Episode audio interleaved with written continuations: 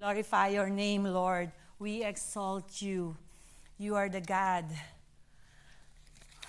that is Almighty, miracle worker, promise keeper, light in the darkness. Holy life. How do we live our life in the midst of what is happening around us? We are still on pandemic, COVID-19, almost nine months in the making. Allegations of election fraud, various demonstration on the street, restrictions, as you have heard, Pastor Henji saying, on doing church service inside, when people can go inside the casinos without restriction. Impending police budget cut, which we all know will result in lawlessness. Rumors of another round of lockdown. Impending higher taxes implementation. I hope it will not happen. And what else? Many more. Well, Apostle Peter, in his first letter to the churches in dispersion, encouraged them that in the midst of trials and persecution, this is how they will still live. Let me read to you 1 Peter 1 13 to 17. So prepare your minds to action and exercise self control. Put all your hope in the gracious salvation that will come to you when Jesus Christ is revealed to the world. So you must live as God's obedient children. Don't slip back into your old ways of living to satisfy your own desire. You didn't know any better then. But now, you must be holy in everything you do, just as God who chose you is holy. For the scripture says, You must be holy because I am holy. And remember that the Heavenly Father to whom you pray for has no favorites. He will judge or reward you according to what you do. So you must live in reverent fear of Him during your time here as temporary residents. He said, Live a holy life. We can only live a holy life to the empowerment of the Holy Spirit, who is our helper, our advocate, our comforter, and many more. How can we have the Holy Spirit in us? By believing in the gospel and believing that Jesus Christ has saved for us.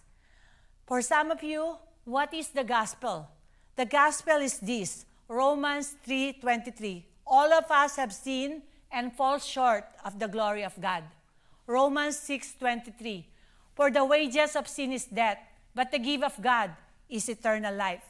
Romans 5:8 says, "But God, while we were still sinners, demonstrated his love for us. He died for us on the cross."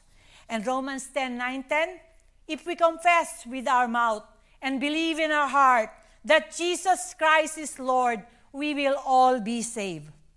Today, before we go to our study, let us commit our life to Jesus. For some, it will be a recommitment. And for others, it will be your first time. This prayer will be our foundation in living a holy life. So repeat after me Heavenly Father, I come to you from the depths of my heart, realizing I have sinned. I repent of my sin and confess with my mouth that Jesus Christ is the Son of God and died on the cross for me and my sins. I believe that you raised him from the dead. Lord Jesus, come into my heart and live in me now.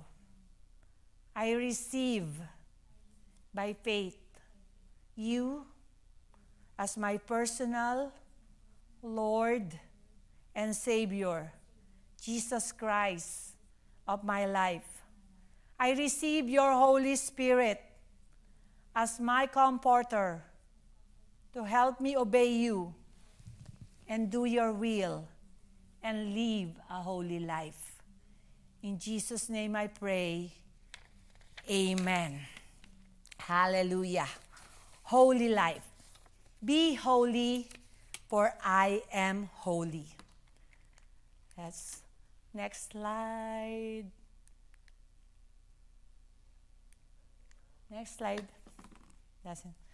Definition of terms. Let me define the terms for all of us. Holiness is the comprehensive term that describes the life of wholeness, righteousness, moral uprightness, and perfection which a Christian should live out. Righteousness is the life of right and loving relationship with God and with others. Christian perfection is the life of wholeness, characterized by living out God's purposes for our being as human creatures and our action as a Christian. Anyone familiar with the Bible cannot deny that holiness is what God desires for Christian. Holiness of life is not optional. It's not a matter of choice. It is the expected norm. The admonitions to holy life are written in the imperative, be holy, and usually quoting God Himself, signifying they are stern command, not a humble request. Over the past few decades, however, holiness as a doctrine and experience has lost its grip even in a various Bible based Christian denomination. Why did things turn like this? It seems like holiness as a term may have been casually uttered in different setting that it has degenerated into a cliche, a praise or opinion that is overused and betrays a lack of original meaning. It has been turned drop here and there that in many circles, including the church, it, and including Bible school, it has lost its significance, its potency, its conviction, and sense of urgency. When we talk about holiness in a very casual, joking, or uncommitted manners, it becomes just another conversation topic to pass time. It is also likely through our growing pessimism about the world and our human condition shuts our mind from appreciating the doctrine and experience of holiness. Christians has become too critical and perhaps too rational about everything so that everything can be put to questions and rejected on the basis of reason alone. Even if holiness is biblical, because it does not make sense to clouded mind, it is rejected and treated as insignificant. Well, it may be that disrespectful attitude to holiness today is grounded in misunderstanding. Hopefully, this study will help us all understand biblical holiness and we'll all be able to see the beauty and simplicity of holiness. It does not need a high intelligent quotient that only few can understand and experience.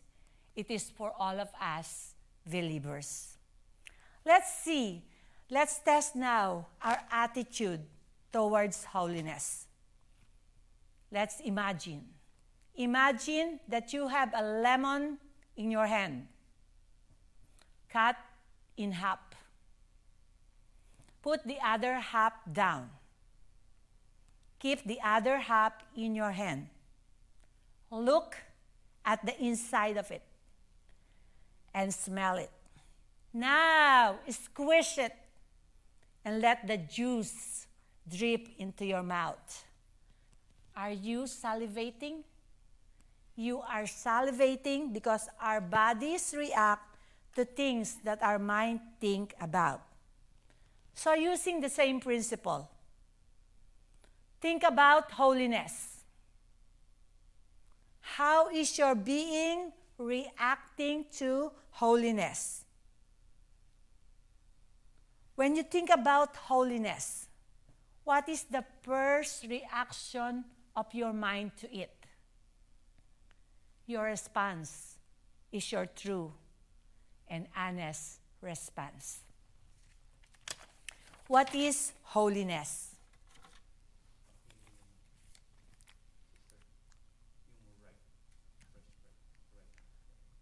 Right, yeah. What is holiness? There are several biblical terms for holiness. And they seem to be the starting point in understanding what holiness means. Old Testament terms include kadesh or kados, set apart. Hased is faithful love. Sedek or sedeka is righteousness. Mispat is justice. Tamim is blameless or perfect. Tom, to be sincere. Shalom is peace in the relationship.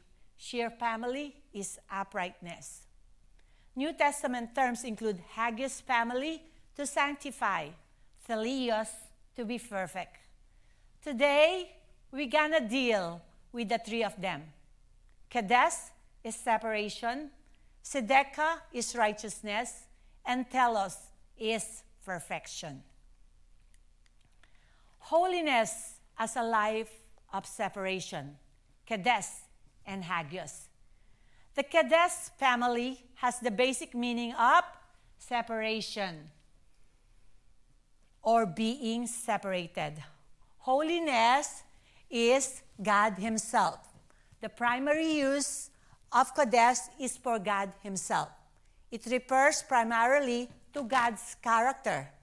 It throws the boundary line between God and anything that is created. God is completely different from us, and the distinction should be maintained. Can you repeat that with me? God is completely different from us, and the distinction should be maintained. Hosea 11:9b says, "For I am God and not man, the Holy One among you." Isaiah 43:11 says, "I even I'm the Lord, and there's no savior beside me." That is why, my friend, idolatry is abominable sin because it is to make living things equal with God or declare something that is non God to be God.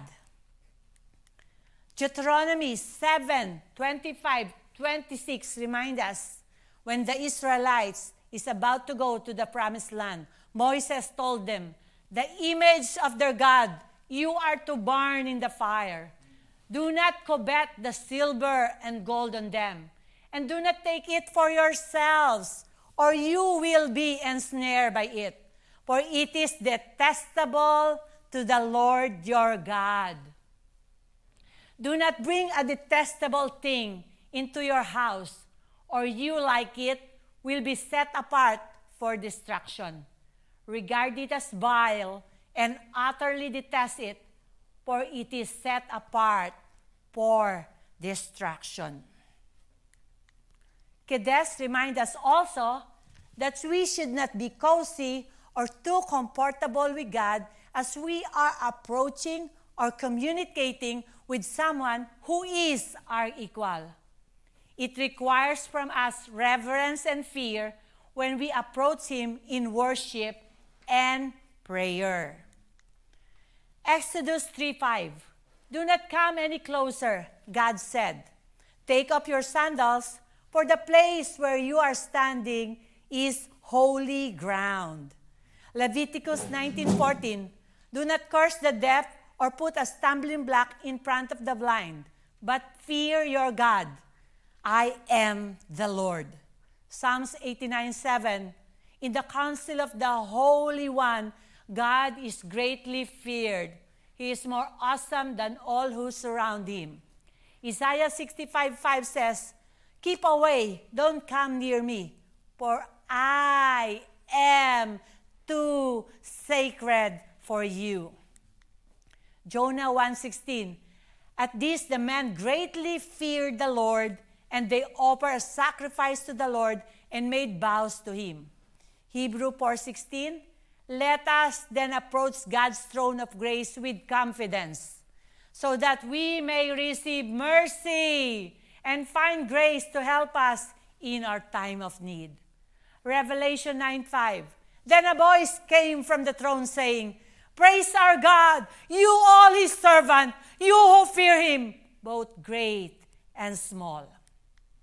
Acknowledging that God is separated from us, bring him glory, which is the foundation of our relationship with God. Let me repeat this for you. Acknowledging that God is separated from us, bring him glory, the kabod, which is the foundation of our relationship with him. Holiness is God sharing it to us. Kadesh is not only used for God, it is also used for human being, places, and physical objects. The idea of Kodesh, which is attributed to God's character, can be borrowed. This teaches us that holiness is not something that humans and other created things possess inherently. Only God is holy. Created reality like us can be holy only if they are in relationship with the holy God. Leviticus 6:27 Whatever touches any of the flesh will become holy, and if any blood is spattered on a garment, you must wash it in the sanctuary area. Ezekiel 44:19 When they go out into the outer court where the people are, they are to take off the clothes they have been ministering in and are to leave them in the sacred rooms and put on other clothes so that the people are not consecrated through contact with their garments. Humans only share in God's holiness or partake of the divine nature. Holiness, Hebrew 12:10. They discipline us for a little while as they thought best, but God disciplined us for our good in order that we may share in his holiness. That's 2 Peter 1 4. Through this has given us his very great and precious promises, so that through them you may participate in the divine nature, having escaped the corruption in the world caused by evil desires. The idea of consecration is related here. Things that are consecrated and separated for God's exclusive use are considered holy because they are used for God's purposes. Church building, like this place, is a holy place because it is used for the purpose of God. The instruments are holy, dresses, equipments, and the like that are consecrated for God's service are considered holy. If you are being used by God for His purpose, you are considered holy, separated. 2 Timothy 2 20 to 21. In a large house, there are articles not only of gold and silver, but also of wood and clay. Some are for special purposes, and some for common use. Those who cleanse themselves from the latter will be instrument for special purposes, made holy, useful to the master, and prepared to do any good work. My question to you is Are you for common use or for special use? You can answer that. To be separated in the second sense is related to being used in the service and worship of God. Holiness is God consecrating us. Kedes here means consecrating our bodies to the Lord. Romans 12, 1 to 2 says, Therefore, I urge you, brothers and sisters, in view of God's mercy, to offer your bodies as a living sacrifice, holy and pleasing to God. This is your true and proper worship. Do not conform to the pattern of this world, but be transformed by the renewing of your mind. Then you will be able to test and approve what God's will is His good, pleasing, and perfect will. Romans 6:13 Do not par- offer any part of yourself to sin as an instrument of wickedness, but rather offer yourself to God as those who have been brought from death to life and offer every part of it. Holiness is separation from all acts of wickedness and non participation and non participation in the world's evil deeds. Okay? Holiness is separation from all acts of wickedness and non participation in the world's evil deeds. It is a moral separation. It is related to other biblical holiness, consists as tamim, blamelessness, tom, sincerity, and the sheer family, uprightness in the sight of God. Holiness is a life of righteousness. Tzedekah. The word righteousness is usually associated with obedience to a given set of commands. The righteous person is thought to be one whose life is characterized by an upright relationship with the law. Righteousness is related to holiness and is best understood not in the light of obedience to the law, but in terms of relationship. Righteousness is related to holiness and is best understood not in the light of obedience to the law, but in terms of relationship. This righteousness of moral uprightness is based on our relationship with God. The morally upright person live according to God's standard, not men. The morally upright person live according to God's standard, not men. He walk in the ways of God. He obeys God's word diligently. He follows the leading of the Holy Spirit. He speak the truth in love. He understand the will of God. He act justly, he love mercy, and walk humbly with God. And we, when you have a relationship with the Lord, you will have a harmonious relationship with your brethren. Let me pause for a while. How is your relationship with our God? How are you doing? How are you communicating with Him? Do you read your Bible? Do you even do your quiet times? Do you pray? Do you sing to Him? How is your relationship to our Lord Jesus Christ? Is it progressing or it is regressing? So think about that. Righteousness, if you have a vertical relationship with the Lord, then the thing will follow is you will have a horizontal relationship with the brethren. When Paul wrote that the kingdom is not a matter of eating and drinking, but of peace and righteousness, he was saying that the Christian community is characterized by harmonious relationship grounded in love through the power of the Holy Spirit. In Romans 12, 16 eh, to 18, he said, Live in harmony with one another. Do not be proud, but be willing to associate with people of low position. Do not be conceited. Do not repay anyone evil for evil. Be careful to do what is right in the eyes of everyone. Be careful to do what is right in the eyes of everyone. If it is possible, as far as it depends on you, live at peace with everyone.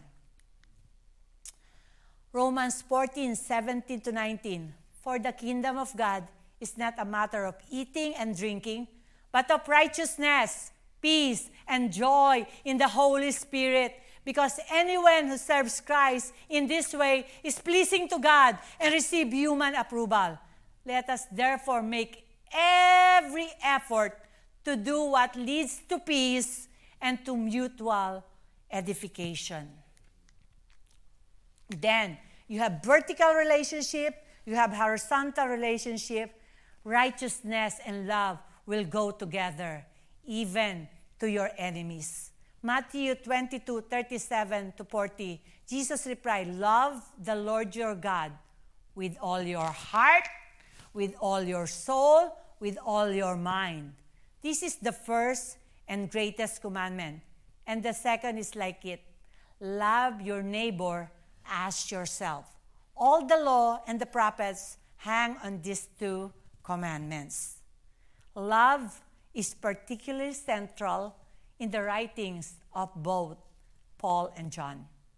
Paul wrote that the fruit of the Spirit is love, and it is out of love that Christians are able to be peaceable, joyful, kind, patient, gentle. The love chapter, 1 Corinthians 13, must be understood in the light of his admonition to Christian believers to live in unity with one another. Love is patient. Love is kind. It does not envy. It does not boast. It is not proud. It does not dishonor others. It is not self seeking. It's not easily angered. It keeps no record of wrong. It keeps no record of wrong. It keeps no record of wrong. Love does not delight in evil, but rejoices with the truth. It always protects, always trusts, always hope, always persevere. Love never fails. The Apostle John is even more forceful and even repetitive about love. Love one another.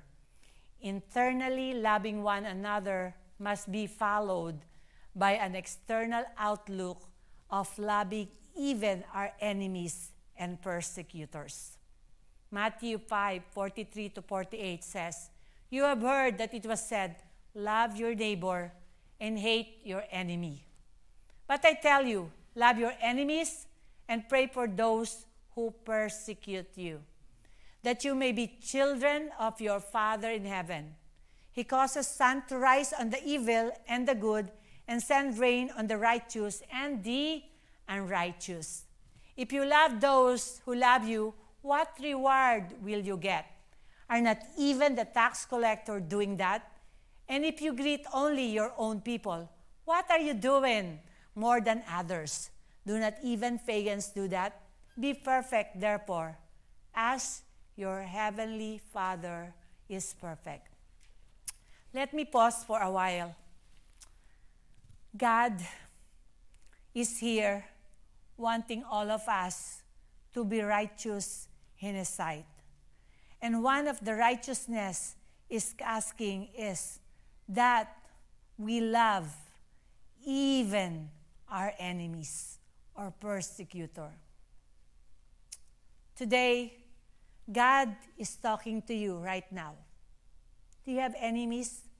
Do you have anyone that you have not forgiven? You have memories of people doing to you that you have not forgotten? Well, the Lord wants to release you, brothers and sisters, wherever you are at. Mention the name of the person that has hurt you and release it in the hands of God. It's not you, it's God who will deal with you. What the Lord wants from you is the righteousness that comes from Him alone. He wants you to be holy. He wants you to be released. He wants you to experience the joy, the peace, the love, the kindness of living with Him.